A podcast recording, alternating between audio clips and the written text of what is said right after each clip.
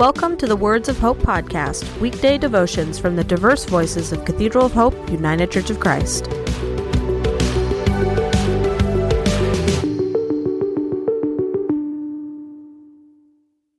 The devotion for today, Thursday, November 23rd, 2023, was written by Dr. Pat Saxon and is narrated by Judithann Anderson. Today's words of inspiration come from Sharon Blackie. The table in my kitchen has never belonged to anyone else. It was newly made for me. Eight years on this table has scars. The physical scars are obvious. A dent or a deep scratch here, a bone deep stain there, set in wood which has warmed and darkened through daily exposure to light. This table has kept watch over all of our dramas, seen so many dreams unfold and so many dreams fade. This table is my witness. There is little it doesn't know. It has propped up humans and sheltered dogs, heard so many stories old and new, so many conversations day and night.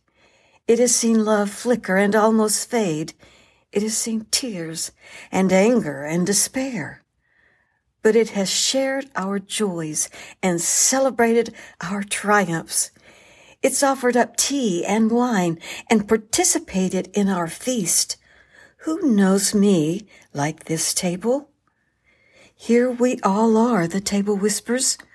What mysteries will we uncover and share together today? Hear today's words of hope.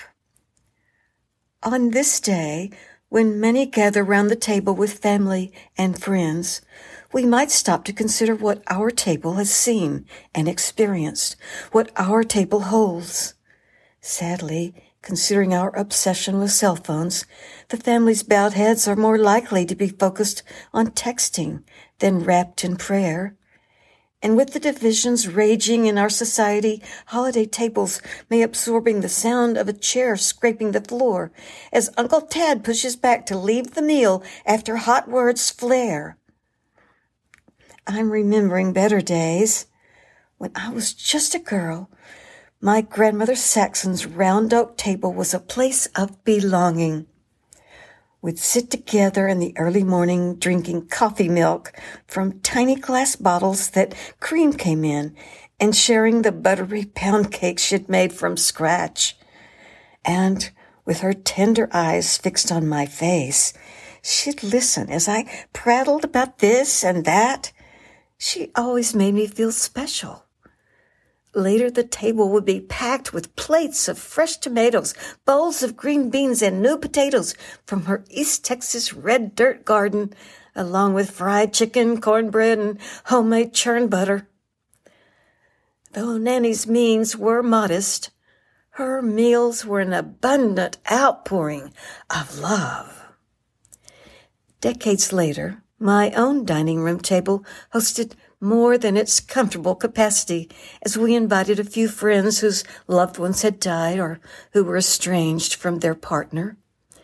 Having lived through the pain of that first holiday without my beloved, it felt especially important to gather in the hurt and weave a canopy of welcome in the clink of silverware, past the dressing and stories of dear ones. And I was grateful that my mom's warmth and legendary Millie hugs were a balm to the ache of longing.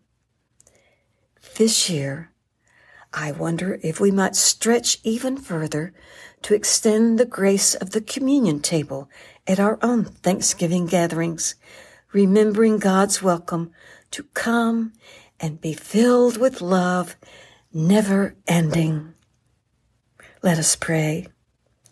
Holy and gracious God, grateful, grateful are we for your table spread wide, for your love so deep. Amen.